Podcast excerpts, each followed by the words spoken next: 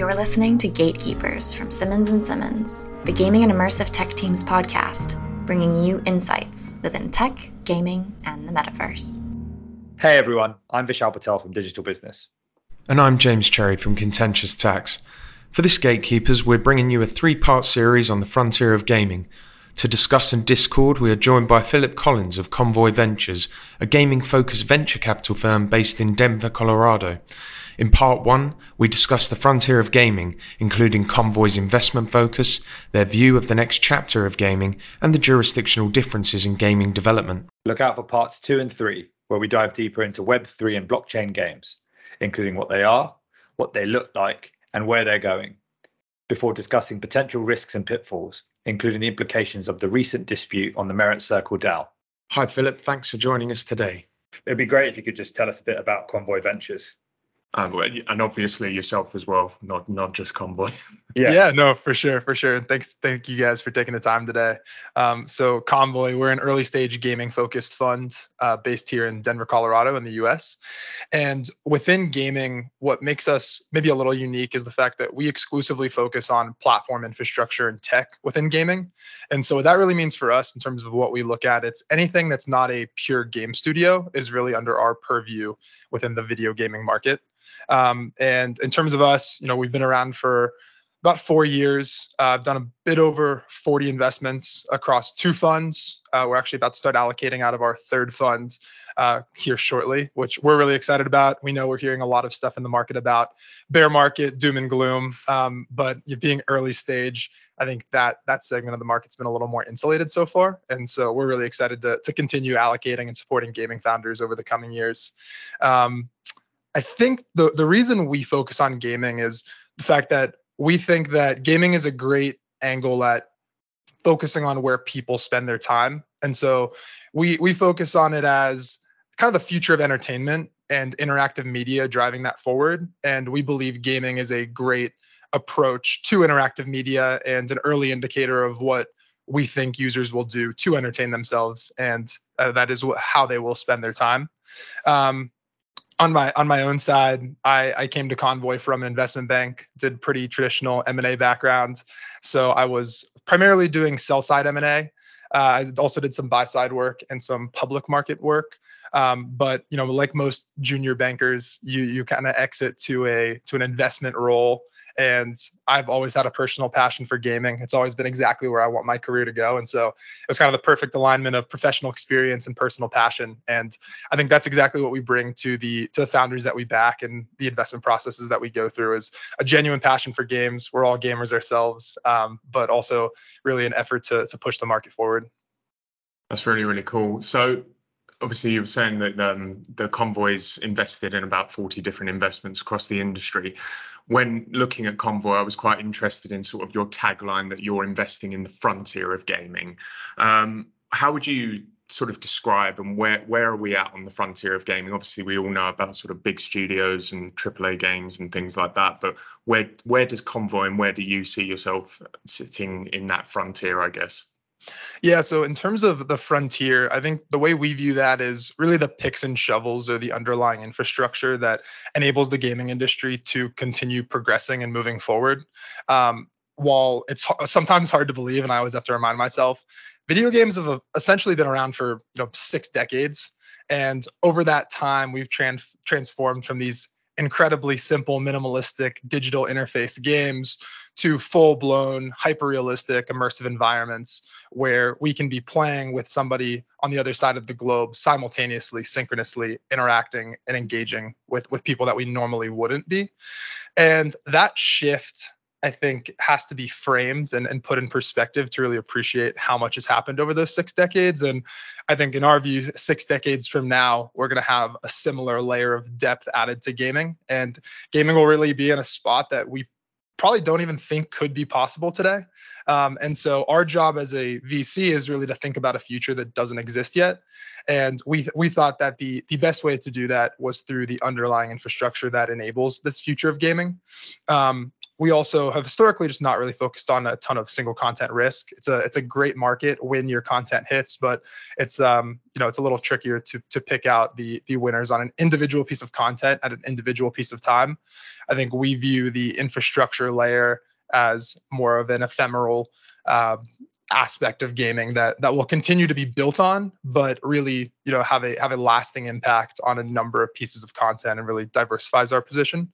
Um, and yeah i think i think that's really the core of it is preparing the industry for for the future and the next wave. And i think over time you know more tech will become obsolete and more more advanced applications will will evolve. And i think we just want to be you know 10 years ahead every step of the way. Um, so that, that's really how we view the the frontier. Um, it's a frontier that we actually don't really know what it will look like yet. Um, and that's that's kind of the whole point of of what we do um, but yeah, that underlying layer is is really what we're excited about and and keen to invest on over the the coming decades. Sort, sort of like the wild, sorry, sort of like the wild west of gaming. I guess you're just looking yeah. for that. Hundred percent. Bit of bit of gold in the new in yeah. the new world, as it were. Yeah, yeah, you can you can migrate west, get massive riches. Uh, exactly. Know, someone, may, someone, may, try and take your land. Um, no. so I know this this next question may be a bit unfair, given that you just said, you know, we don't know what, we don't know what's going to happen. But I guess one thing that'll be interesting is, you know, you talked about like the development of gaming in like the last 60 years and how I think it's fair to say that like since we you know started with like basic computers talking to each other and then Pong and then moving on from that, like technology has grown exponentially. So in 60 years time, do you think that, or from what you understand, or uh, I guess maybe it's just a prediction, do you think that actually the gradient of that curve as as you know as exponential, exponential as it's been in the next 60 years from now is just going to grow even faster? Or do you think we're we're getting to a limit of how much technology can develop?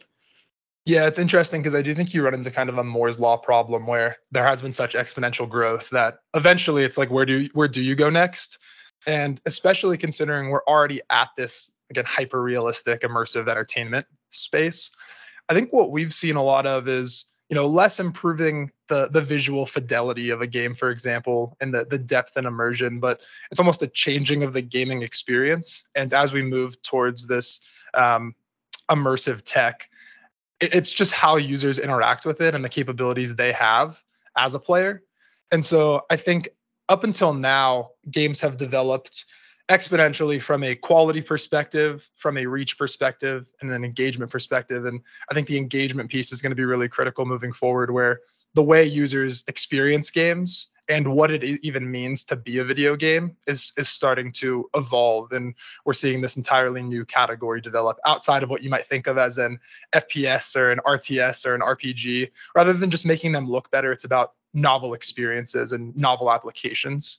Um, and so I, I, think that's kind of where where we're preparing for the future, um, rather than just trying to go from 4K to 8K and see see where we can get the the quality.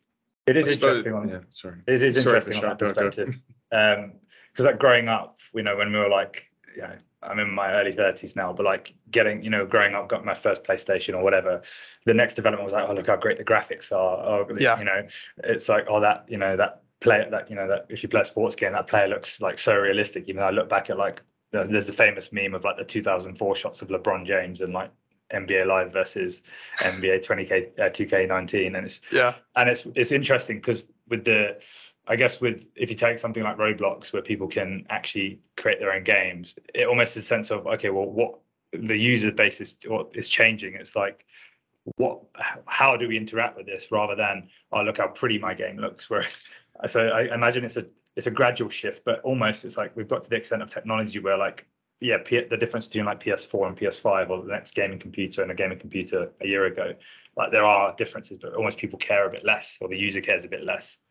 Yeah, and I, and I think that you know your Roblox example is a is a great one for how we are looking at experiences is one, one thing that we've spent a lot of time on is user generated content and how users are able to actually build games of mixed fidelity, right? Everything from Roblox voxel style to what looks like a AAA game and without needing to code, without needing to have any technical background. I think that's the kind of thing that we're seeing moving forward, where the gaming experience is changing not just on the player side, but on the creation side. Um, and so that yeah, that, that's a core that's a core tenet of of our our beliefs in the future.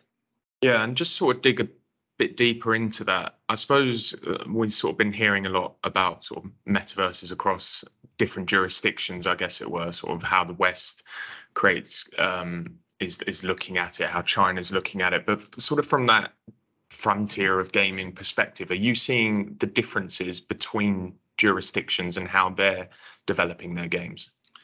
Yeah, definitely. I mean, I think gaming development is, is really interesting because I think maybe we'll, we'll set aside the Western game development just because I feel like across the US or North America and Europe, um, there's kind of a, a, broad scope to game development.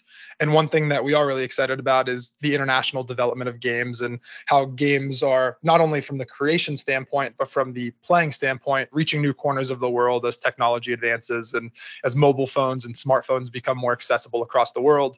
We're now truly tapping into this you know, three plus billion gamer market. Um, and around the globe, it's interesting because I do think we've seen that the development style really does align with the the types of players that you have in a in a given geography. So for example, in the developing world, we tend to see a lot more mobile game studios and that makes sense because you know those those people are playing mobile games and the people around them are playing mobile games. That's kind of their gaming reality and their gaming scope and so they're building for that scope. Um, and I think that's something we'll we'll continue to see, but we'll also continue to see evolve over time.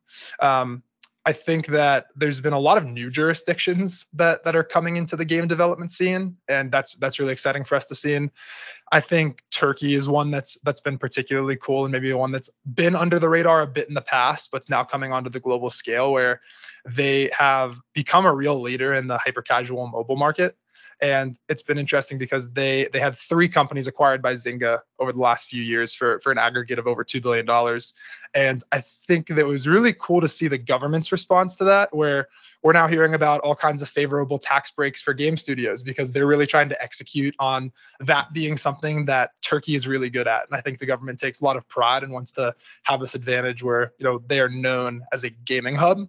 And mm. so I think we've started to see some of these jurisdictions focus on empowering developers and really encouraging them to continue remaining excellent at this thing that they're already really great at. Um, and so, so yeah, I think I think that's been one thing on the international front. Um, but but other than that, I mean, a lot of geographies are kind of known for certain game styles um, that match the audience but I, I, do i think we're really excited from the jurisdiction standpoint on these new developing countries that are getting involved. Um, more developers across the world with different perspectives is always a great thing just for creativity being unlocked. And so um, so yeah the, the, there's obviously then the the other side of this where it's more on the the legal manager man and uh, the legal angle with you know some countries in the east are maybe a little more resistant to certain types of games or they have a more of a qualification process for games being allowed. Um, but that's a uh, that's probably another one hour conversation on its own. No definitely. I, I do wonder if there's gonna with sort of the influx of interest in just to and to sort of pump obviously a buzzword is obviously the metaverse and it's mm-hmm. sort of almost like the internet being built by gaming companies. I do wonder if there are going to be more jurisdictions that are going to have these more encouraging tax breaks for developers and things like that because as we've seen sort of Poland is one of the world leaders in sort of developers and, and, and things of that nature. And obviously, crypto has obviously been a big aspect as well. And so I, I, do wonder if these tax breaks are going to become a more a common feature. At least in the UK, we've got sort of R and D tax tax relief and things of that nature. But I don't think it's been necessarily used and optimized to its fullest potential. So to say, yeah. And I guess just to add to that, Philip, I don't know if you have a view on like the US as well. What the, the sort of a, have you seen in some of the investments and things you make? Are are there certain states that are better for you know having these game developing studios or um, because obviously the hubs are obviously are probably the West Coast, right? Um, yeah. But uh, you're, I noticed that you guys are based in Denver, for mm-hmm. example. Mm. So, you know, I guess uh, to the extent you've got any comment on that, that would also be pretty interesting to add to James's point. Yeah, we, I, I feel like we haven't seen anything too specific. Where you know, if you look east, Korea has the government really pushing for them to be a metaverse leader, and so the government is putting up funds for developers to work on that and make sure that they're progressing that that metaverse concept within their own borders for the global audience. And I think Japan is another one that has done the same thing where there's a lot of not only support, but financial uh, incentiv- incentivization to to really build out the next wave of the metaverse. I don't think we've seen anything on a state by state basis here in the U- U.S. where it's you know state tax breaks or state um, funding for your for your projects in a way that's different than traditional gaming. Um, I think we very well may, especially as the digital world becomes more important. Um, but yeah, nothing nothing too specific has really been of note in the US yet. I think honestly the the Asian market has kind of been leading that to date in, in terms of building out whatever the metaverse ultimately is. That's all really interesting stuff. I suppose if um, pull out your crystal ball and sort of your you heard it you heard it here first. What do you see developing, and how do you see the market developing in the next three to five years? Yeah, so there's a lot of a lot of points that are all kind of independent of each other, but that I think are going to be important for the collective future of the gaming world. Um, the first one of those, to the to the point on the metaverse, we have no idea what that's going to look like, what that's going to be. Um, but regardless, I think something we're excited about is the enhanced importance on digital identity and the way people are are perceived in the in the digital world. Um, so, and we we see this across platforms, whether it's a Decentraland where it's kind of a true open world social platform, or Fortnite. People care about how they're perceived, the skins that they're wearing, and I think that's a big driver of why cosmetic items and in-app purchases has been such a key part of how gaming is monetized over the last decade. Um, people genuinely do care about their appearance, uh, just as you would in the real world. That is also applying increasingly over your, your digital identity as well. Um, to our point earlier on how gaming proceeds uh, over the next coming decades and how we're focused on experiences and evolutions outside of just making games look prettier. Um, I think one thing that has been really interesting to us has been the opportunity outside of a game for people that make games to understand their users. Um, and so we've invested into this through a company called Solsten. Um, they're focused on understanding users and helping provide actionable insights to create better experiences for those users. And I think that's critical in this next wave where the experiences are not going to be designed arbitrarily by a game studio. You're not just going to kind of take what you get. You're going to have experiences that are really designed based on your psychological profile, your feedback, your insights. And so I think games will become increasingly tailored to the right audience. And I think that'll be great for the LTV of games. I think that'll be great for the retention of games. And so I think these experiences will be more custom and applicable to the people that are supposed to be playing them um, rather than just kind of fit to a genre and hope it works every year. Um, I think other than that, and in the same vein, we've seen over the last call it 18 months with the the rise of blockchain gaming a proliferation of more community driven uh, game development and more more community driven um, live ops of a game and I think that is a, pretty drastic change from the existing environment where it's a very top down approach. You have your big publishers, they feed you that content.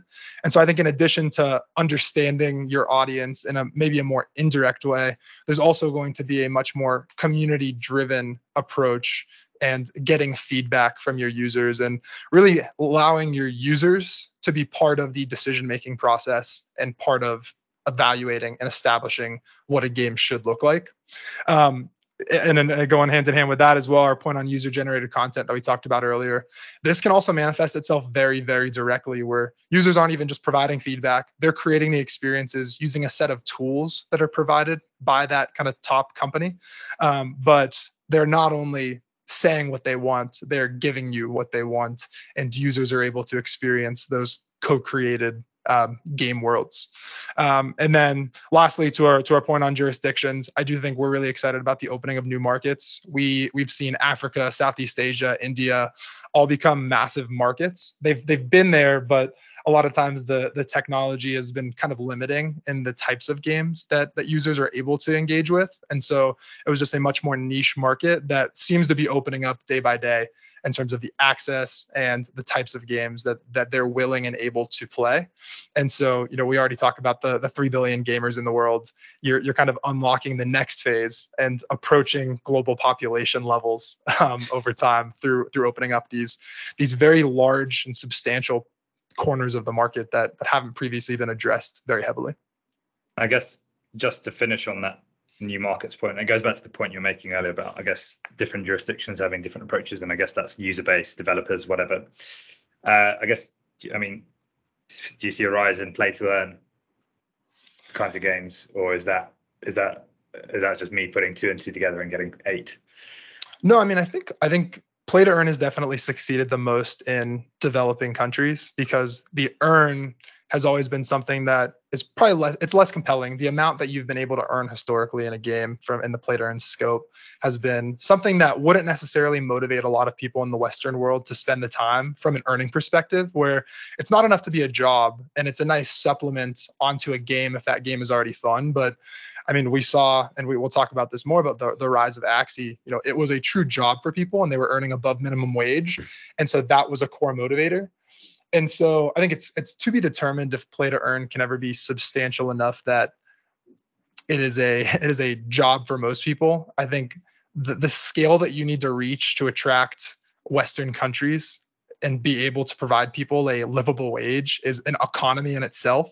And so I don't know if I can sit here and say that a game is going to be create a full-fledged, you know, trillion dollar economy over the coming decades. Um, but I do think it has been more niche because the earn is very focused on that audience that you know is able to take meaningful value from the value that they're earning from playing. That brings us to the end of part one, and thank you for taking the time to listen. Please join us in part two, where we dive deeper with Philip into the world of Web3 and blockchain gaming and the related trends and issues. If you've enjoyed this podcast, please do like and share on whichever platforms you use. Equally, if you have any questions, would like to discuss anything we've talked about, or would be interested in appearing on Gatekeepers, please contact us. You've been listening to Gatekeepers from Simmons and Simmons. Thanks for tuning in, and we look forward to having you back next time.